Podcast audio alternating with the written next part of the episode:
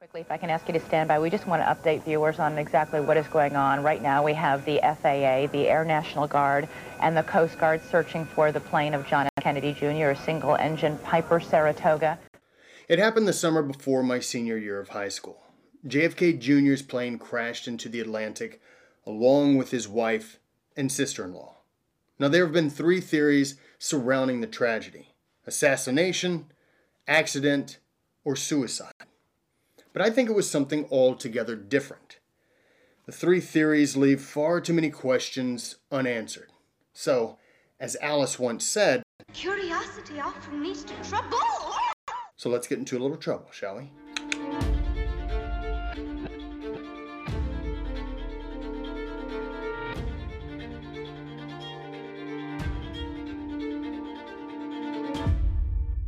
On July 16, 1999, the world lost the Prince of Camelot, John F. Kennedy Jr., along with his wife Carolyn Bessette Kennedy and his sister-in-law Lauren Bessette. Now, there were plenty of people suspicious about their deaths, but the government-perpetrated and media-accepted version was that the tragedy was an accident due to pilot spatial disorientation. Now, this version is assessed in the 28-page report by the National Transportation Safety Board, the NTSB. Shortly after July 21, 1999, once the bodies and the wreckage were recovered, the evidence of a cover-up was obvious. First, let's look at JFK Jr.'s experience as a pilot. He had two flight logbooks, the first dated from October 4, 1982 to November 11, 1998. The second was never found. The NTSB estimated that he had 310 hours of flight experience. Of course, those hours varied. Of the 310 hours, only 72 hours were without a certified flight instructor, a CFI, and only 55 were at night. He had purchased his plane, the Piper PA-32 Saratoga II, 3 months prior to the crash. In this plane, he had 36 hours of flight experience, with 9.4 at night and only 3 at night without a CFI. He had only 40 minutes of experience landing at night, which was something that he would have had to have done twice in order to reach his final destination the night of the crash. Now, despite the lack of night flying and landing experience without a CFI, according to the NTSB report, it was a flight that he, quote-unquote, wanted to do alone. Over a 15-month span, he had flown 35 legs to or from Caldwell Airport, now known as Essex County Airport, to Martha's Vineyard Airport. Half of those legs were flown without a CFI, and 5 of them were flown at night. Now, before this fatal voyage, he had actually fractured his ankle during a paragliding accident. The cast had been removed on June 23rd, and he was in a cam walker until July 15th, the day before the crash, and was given a cane to assist in his walking. There is plenty of evidence that Kennedy was a daredevil. He once kayaked 125 miles through the Baltic Sea. He once paddled through the Arctic. So paragliding was no feat for him. In fact, he had also purchased a powered parachute in 1996. The riskiest aspect of his life, however, was that he was a Kennedy. So what happened between July 16th and July 21st? Now, the Kennedys, who were going to Hyannis for a family wedding, were scheduled to arrive at Hyannis Airport between 11 and 11:30 p.m. on July 16th. It would have been shortly after dropping off Lauren at the Martha's Vineyard Airport. The three left Caldwell Airport at 8:40 p.m., which was much later than he had indicated to the airport. He actually let them know earlier that day that he would be arriving between 5:30 and 6 p.m. So why were they so late? Well, they were late because Lauren left work late, and the traffic in New York City was notably worse than usual. Now, John and Lauren met prior to reaching the airport, and then Carolyn met them both at the airport. The three took off in John's plane 26 minutes after sunset. The first leg of the flight was 168 miles with a flight time of 1 hour and 32 minutes. During the flight, the plane reached its height of ascent at 5,500 feet. Now, there's an ongoing narrative that the weather that night was bad. Well, this is false. There was hardly any wind, and it was mostly clear skies. Visibility was between 6 and 10 miles. Now, there was haze near Martha's Vineyard Airport, which, according to three pilot witnesses in the NTSB report, stated that it restricted visibility somewhere between 2 and 5 miles. After reaching 5,500 feet, the plane eventually conducted a slow descent of 400 to 800 feet per minute to reach 2,200 feet. Now, according to the NTSB report, there was absolutely no reason to make such a descent. The plane then ascended 400 feet to reach 2,600 feet. It then conducted a left downward turn at 900 feet per minute, then a right turn with increased descending speed. It was now in what is considered death spiral, and the pilot never regained control. The Federal Aviation Administration, the FAA, noted that the last radar contact was registered at 9:39 p.m. 2 minutes later, approximately 7 miles away from Martha's Vineyard, the plane plummeted toward the ocean, sinking 115 feet to the ocean floor of the Atlantic. When the Kennedys did not arrive to Hyannis, family members called the Coast Guard station at Woods Hole at approximately 2:15 a.m. This was also the same time the FAA received an emergency beacon off the northern tip of Long Island in the Montauk area. This resulted in nothing. The Coast Guard began their search at 4:30 a.m. Nearly 7 hours had elapsed from the time of the crash to the beginning of the rescue search. Now, interestingly enough, the type of plane flown by JFK Jr. automatically sends out a distress signal if it goes below 200 feet, unless it is in its approach to the tarmac. And when the crash was announced, President Bill Clinton authorized the use of U.S. military to help in the search. Now, this was a decision in which he received a lot of criticism. Along with the Coast Guard, Navy, and Air Force helping with the search, the Pentagon took over press communications shortly after the crash. It was not until July 20th at 10:40 p.m. that the wreckage was located via sonar by the National Oceanic and Atmospheric Administration ship Rude, which was normally used to survey and map the ocean floor. The following day, the cabin of the plane was placed aboard the USS Grasp. After 5 more dives the following day, more wreckage was found and placed aboard the ship. On July 23rd, the wreckage was taken by the Navy to Newport, Rhode Island, and then to the U.S. Coast Guard Air Station at Otis Air Force Base in Cape Cod. The wreckage would remain there under investigation for the following days and then examined additionally on August 1st and August 2nd. And before the wreckage was pulled from the ocean, the bodies were pulled from the wreckage. The bodies had been found in the plane's fuselage. Senator Edward Kennedy was joined by his 2 sons, Representatives Patrick J. Kennedy and Edward M. Kennedy Jr., aboard the USS Grasp. They then accompanied the bodies to the Barnstable County Medical Examiner's Office in Cape Cod to identify the bodies. But what happened during and after the search? It is extraordinary that 3 branches of the U.S. military would be involved in a citizen search and rescue mission. But given the fact that it was a Kennedy, one is willing to make an exception. A more difficult exception to allow is the Pentagon immediately taking over the investigation and the press briefings, because in the end, the 3 were citizens and were not military personnel or even political figures. That aside, the 3 brought on board to view the bodies and identify them were politicians with the names of the highest order. Kennedy. The bodies had suffered through incredible carnage, having hit the water at approximately 5,000 feet per minute from approximately 2,600 feet. One report compared the impact to being hit by 2 pounds of TNT. After this impact, the bodies remained in the water for 5 more days. Therefore, the question must arise, could the bodies be definitively identified? The 3 Kennedys positively identified the bodies, but the following leaves additional questions about the identities. A medical examination rather than an autopsy was performed. The cause of death was determined to be from multiple traumatic injuries. Samples sent to the FAA Toxicology Accident Research Laboratory in Oklahoma City returned negative for drugs or alcohol. The bodies were cremated only hours after being examined. Their ashes were then scattered at sea.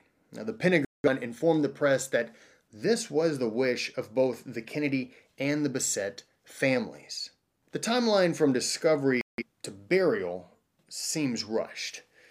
Now follow me on this. On July 21st at 2:30 a.m., the bodies and the wreckage were found. The bodies were then raised out of the water at 4:30 p.m. After noon the next day, Senator Kennedy boarded a U.S. Coast Guard helicopter and then boarded the Grasp with his sons.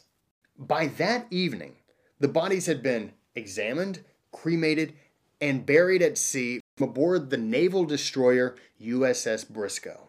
Even the medical report appears rushed. Now, these reports typically range between 15 to 20 pages, and that's just for one death. Well, there were 3 deaths, and yet the report was only 1 page long. Regarding cremation, all 3 were of the Catholic faith. In 1963, the same year of John F. Kennedy's assassination, the Catholic Church reversed its decision barring cremation.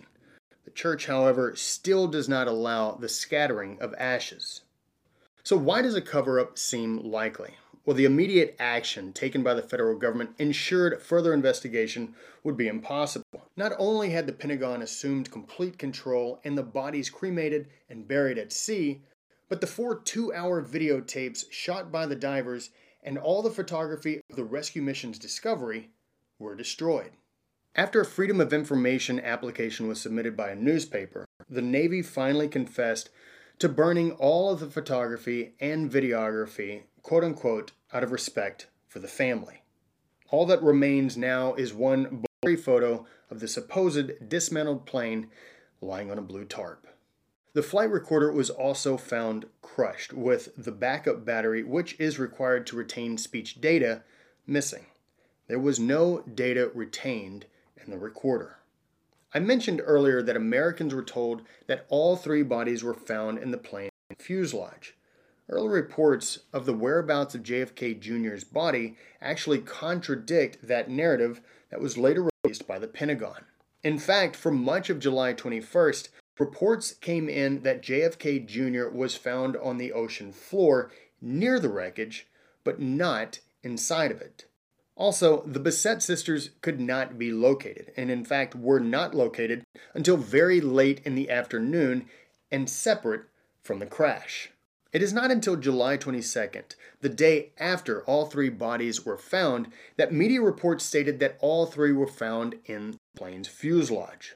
For some reason, the early reports noted that the bodies were actually found away from the plane. Okay, so maybe a cover-up seems likely, but why a cover-up? Well, Kennedy was a bit of a fish out of water. He was born for politics for varying reasons. His looks, his charisma, his knowledge of the political system, his love of country, but more importantly, his name. He made his way through law school at New York University and finally passed the bar exam. I'm sure some of you may remember the headline, "The Hunk Flunks." His mother, Jackie Kennedy Onassis, who worked tirelessly to protect him from others and to an extent from himself, passed in 1994. The following year, he launched George, a monthly magazine that combined politics and Hollywood. Kennedy was heavily involved in every edition. It was the closest he had come professionally to the political game, and perhaps that was because of his mother. His research into his father's assassination had never wavered, and in fact it was a topic in which he was extremely well versed, having read every document and book that he could get his hands on. The subject was one of the last articles he published in his magazine. His magazine, along with his name, gave him access to some of the world's most powerful people. For example, in 1997, he met with Fidel Castro for an informal meeting. He had scheduled a return visit to Cuba for a formal sit-down, but he died before that came to fruition. He had several pieces written in the magazine that were critical of the Clintons, especially during the Whitewater scandal, although he did steer clear of the sex scandal. The June 1998 edition, however, had a strange piece involving the poetry of then 9-year-old Monica Lewinsky. Lewinsky had actually tried to get a job at the magazine after she left the White House. But this edition also had articles on Bill Clinton and Bill Gates. The most controversial cover now is the February 1997 edition. The edition is about how to survive the future. The cover has a woman dressed in a futuristic outfit standing in a desert with a near completely destroyed Mount Rushmore in the background. Some of the elements on the cover were Bill Gates talks to John Kennedy about Murdoch, money, and world domination. Indictment Day. Will Hillary get busted? And a UFO is in the right-hand corner just below the magazine's name. In every edition, there was a letter from the editor, John F. Kennedy Jr. At the end of his letter in the February 1997 edition, he wrote regarding the magazine itself. Why not put it in a safe place somewhere and take it out in 20 years? To paraphrase a great Englishman, it may not get you what you want, but you just might find it will get you what you need. 20 years removed, bits and pieces from this edition become very relevant. Bill Gates talks to John Kennedy about Murdoch, money, and world domination. Gates has been coming under heavy fire, especially from conservatives, as well as Robert F. Kennedy Jr., about his global push and at times outright force of vaccinations. Murdoch is also a major player in the vaccine industry with his Children's Research Institute. The most pervasive method he pushed for was his home country, Australia's no jab, no pay for parents who did not have their children immunized. With billions of dollars at stake and possibly trillions in the long run, the race to create a vaccine for the coronavirus could end with the winner obtaining some quasi-form of world domination. Indictment Day. Will Hillary get busted? Of course, this headline was in direct reference to the Whitewater scandal, from which the Clintons suffered very little in terms of finance and power. But there were suicides and prison sentences for people who were closely related to the scandal. Another scandal hit during the run-up to the 2016 election, which involved Hillary Clinton. During one of the presidential debates, then-candidate Donald Trump suggested that she would be in jail if he were president. It's just awfully good that someone with the temperament of Donald Trump is not in charge of the law in our country. Yeah, because you'd be in jail. Secretary Clinton. 20 years later, almost to the month of the magazine's publication, Trump was sworn into office. The UFO. In April of 2020, the U.S. Navy released its UFO video footage.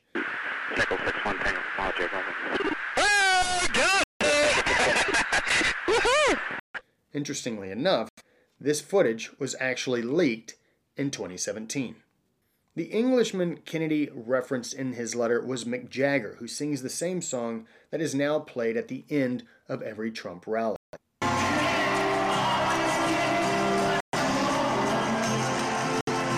It was common knowledge that Trump and JFK Jr. were good friends. All three topics, however, can be chalked up to just strange coincidences, as none are too far for the imagination to stretch. Considering Gates and Murdoch were already extremely wealthy and powerful men, money and world domination just seemed to go hand in hand. By the time 1997 rolled around, the Whitewater investigation had been going on for several years. In fact, the investigation would not end until September of 2000, nearly extending the entirety of President Bill Clinton's two terms. And the UFO? Well, the interest in UFO cover-ups in America has been around for a while. Another interesting point was the 102nd Congress had passed a bill sealing the JFK assassination documents for 25 years. Their release date? October 26th, 2017. As with everything, however, it all comes down to the powers that be. Now, the imagination doesn't have to stretch too far to know that JFK Jr. was getting close to power in more ways than one. He was asking the right questions to the right people, but perhaps just at the wrong time. The articles in his magazine pulled no punches against the politically powerful. And toward the end of the 90s, two things became very obvious. The Bushes and the Clintons would be in power for quite some time. It was to be Bush to Clinton to Bush to Clinton, as Hillary Clinton was being primed to become the first female president. As George W. Bush was campaigning against Al Gore for the presidency, Hillary Clinton was prepping for the New York Senate seat being vacated by the longtime Senator Daniel Patrick Moynihan. Kennedy had been running his magazine for 4 years, and it was rumored to have been falling on hard times. His calling toward politics was becoming more obvious. He began discussing running for the soon-to-be vacant Senate seat. Lawrence Leamer's book, Sons of Camelot states that Kennedy was upset that Hillary was campaigning in his state. Billy Noonan, in his book, Forever Young, My Friendship with John F. Kennedy Jr., wrote that Kennedy seemed to be gearing up for the opening and quoted him as saying, "Wait until she gets here in New York City. She's going to get her head handed to her." In 1997, he hinted at going into politics after conducting a private poll. The results from the poll showed that he was the state's favorite Democrat. A recent interview with George Irvin on the podcast Fatal Voyage suggests that Kennedy may have been worried about going into politics, and rightly so. According to Irvin, Kennedy said that there were some people who did not want him running for president. Now, it would be an understatement to say that Hillary would have rather he not run against her for the Senate seat, as no one likes to lose. The threat of this Kennedy in the highest office, however, would undoubtedly result in the reopening of the JFK assassination case.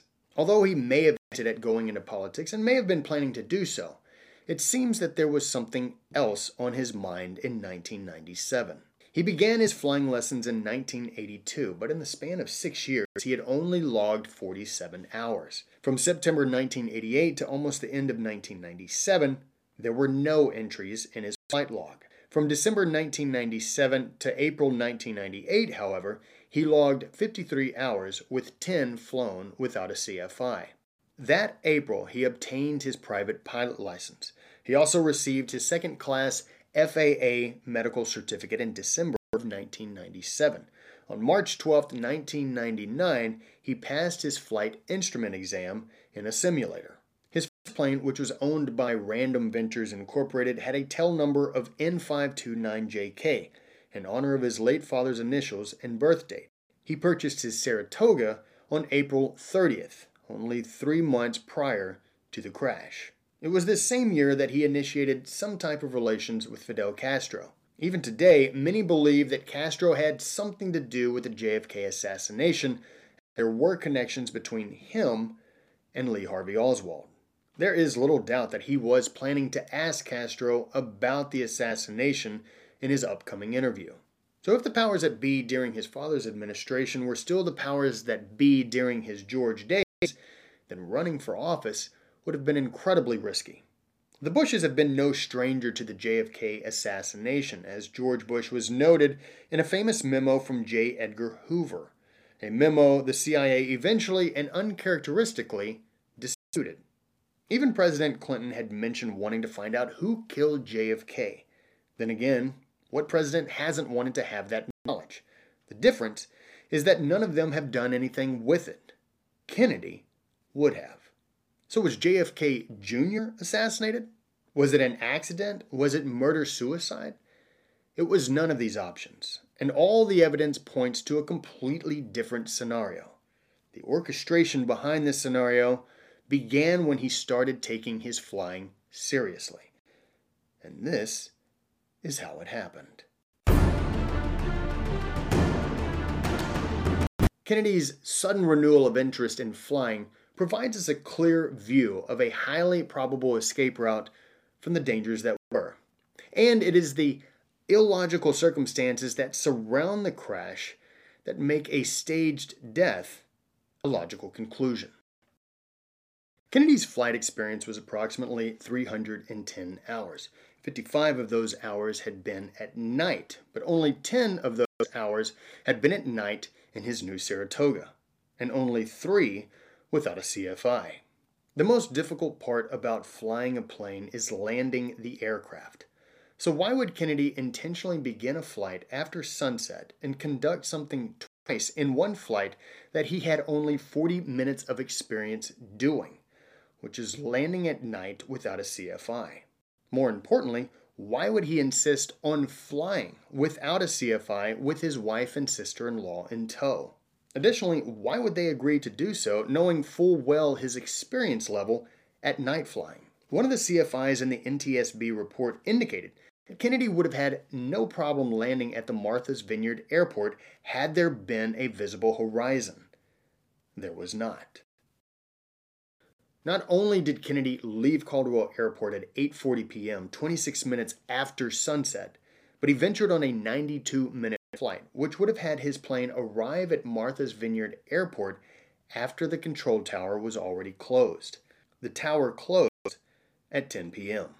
Now, not only would the night flying be risky in itself, but even more so without an air traffic controller available.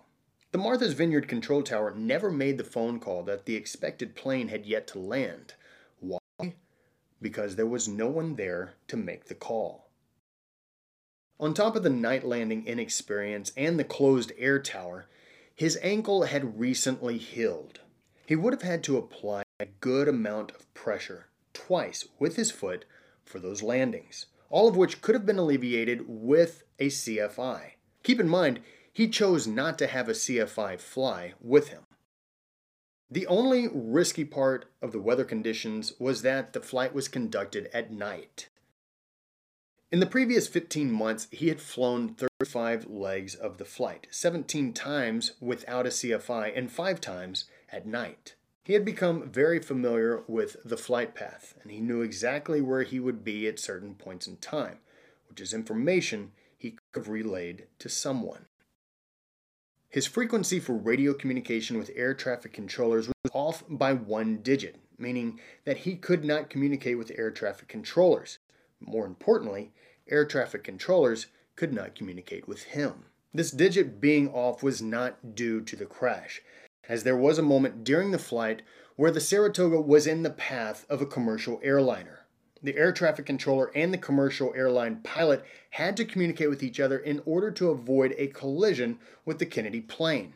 It was as if Kennedy had no desire to be in communication with the control towers, but being on a different frequency means that he may have been in communication with someone else.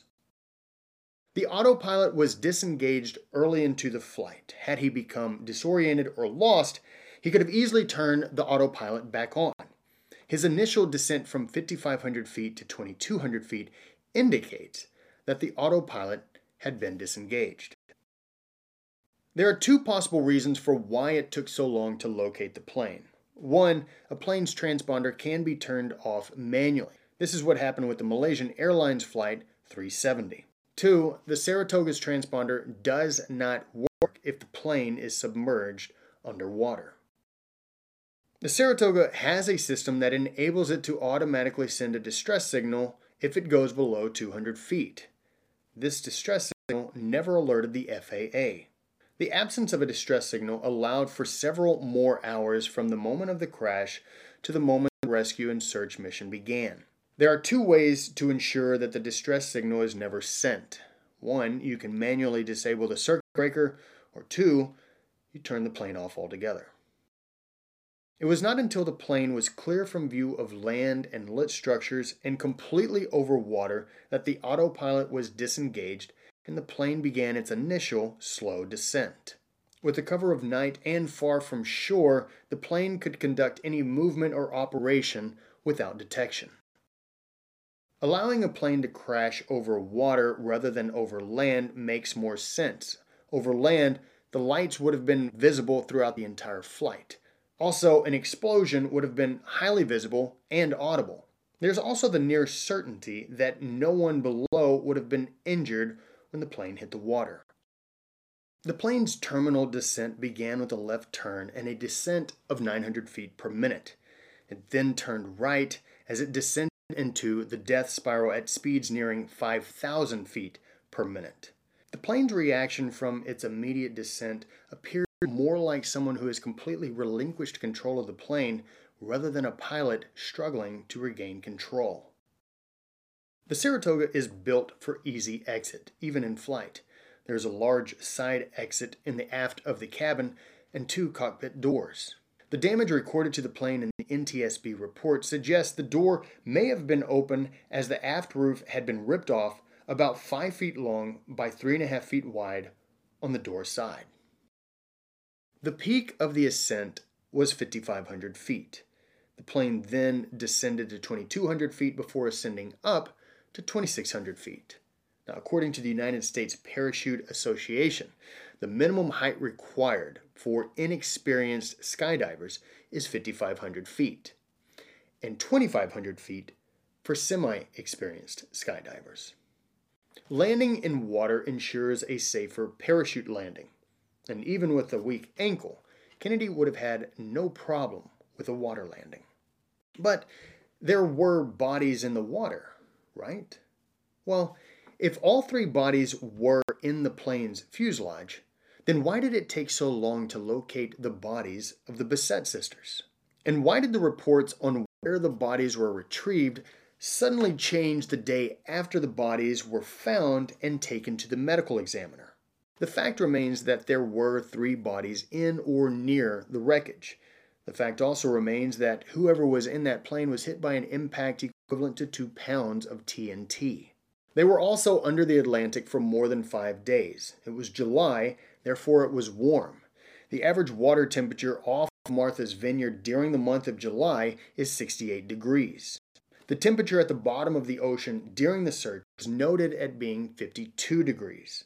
In order for bodies to even have a chance at being preserved, the water temperature needs to be no more than 44 degrees. When the Kennedy politicians arrived to identify the bodies, the question remains whether there was any sense of certainty at who they saw, or if it was just mere guesswork and assumption. Then again, who would John F. Kennedy rather have identify fake corpses than his own family? Here are a few more things to think about. The toxicology report remains a mystery, as no one within the public eye has actually seen it.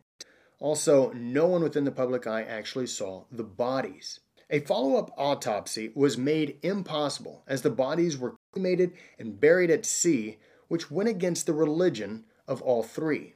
All evidence, recorded and photographed, was destroyed. No one has seen the airplane in its dismantled form, except for a single photo of a plane lying on a tarp that may or may not even be the actual plane. And even if it is the actual plane, it is just one blurry, nondescript photo taken from the rear. If the threat to Kennedy was great enough, leaping from a plane at a safe height would be no tall order, as Kennedy was known for being a daredevil. Being the last one off of the plane would have fit right in to how he would have planned it. Carolyn and Lauren leaping from 5,500 feet would simply require them to pull the cord sometime between the following 3,000 feet. But after they jump out of the plane, then what? Well, Kennedy had a positive relationship with the FBI, having been saved by them from numerous kidnapping plots. This positive relationship was never more evident than when the FBI dropped their case against him after he had sent a death threat letter to then-Senator Joe Biden in 1994. It would be no stretch to assume that the FBI would have informed him of certain threats from powerful families. It would also be no stretch for those relationships to assist him and his family in their escape, with a 7-hour window from the moment the plane hit the water to the rescue search mission beginning. The three would have had plenty of time to make their way to their destination, specifically by boat, in order to avoid radar. Kennedy had met with Castro and was planning to meet with him again in a matter of months. Isolated Cuba would seem an obvious choice for hiding, not only because it is a country practically off the grid, but also because of the long history between Castro and JFK. There's also another destination that seems possible, though it will remain unmentioned, but it truly does speak to the Trump-JFK Jr. connection. There are many ways that this whole scenario could have played out, and any of them could render an assassination or accident verdict. The logic, however, that Kennedy, who was known to be a very meticulous pilot, would take this flight at night without a CFI with an injured ankle over open water in order to eliminate any possible horizon, with his wife and sister-in-law in tow, among many other circumstances, just doesn't add up. So if Kennedy was envisioning a run at the Senate and eventually the presidency, then he wasn't just merely a political opponent. He was a threat to the establishment. That is all the reason he would have needed to make his escape and return 20 years later to bring to light all that the establishment had done and disassemble all the power it had collected. And the only person who could pull that off is the one person you can't kill. The one person who everyone thinks is already dead.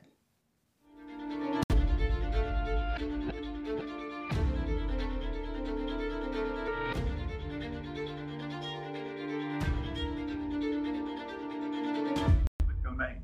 And the Deitch memo is one of those documents. It was a discovery document.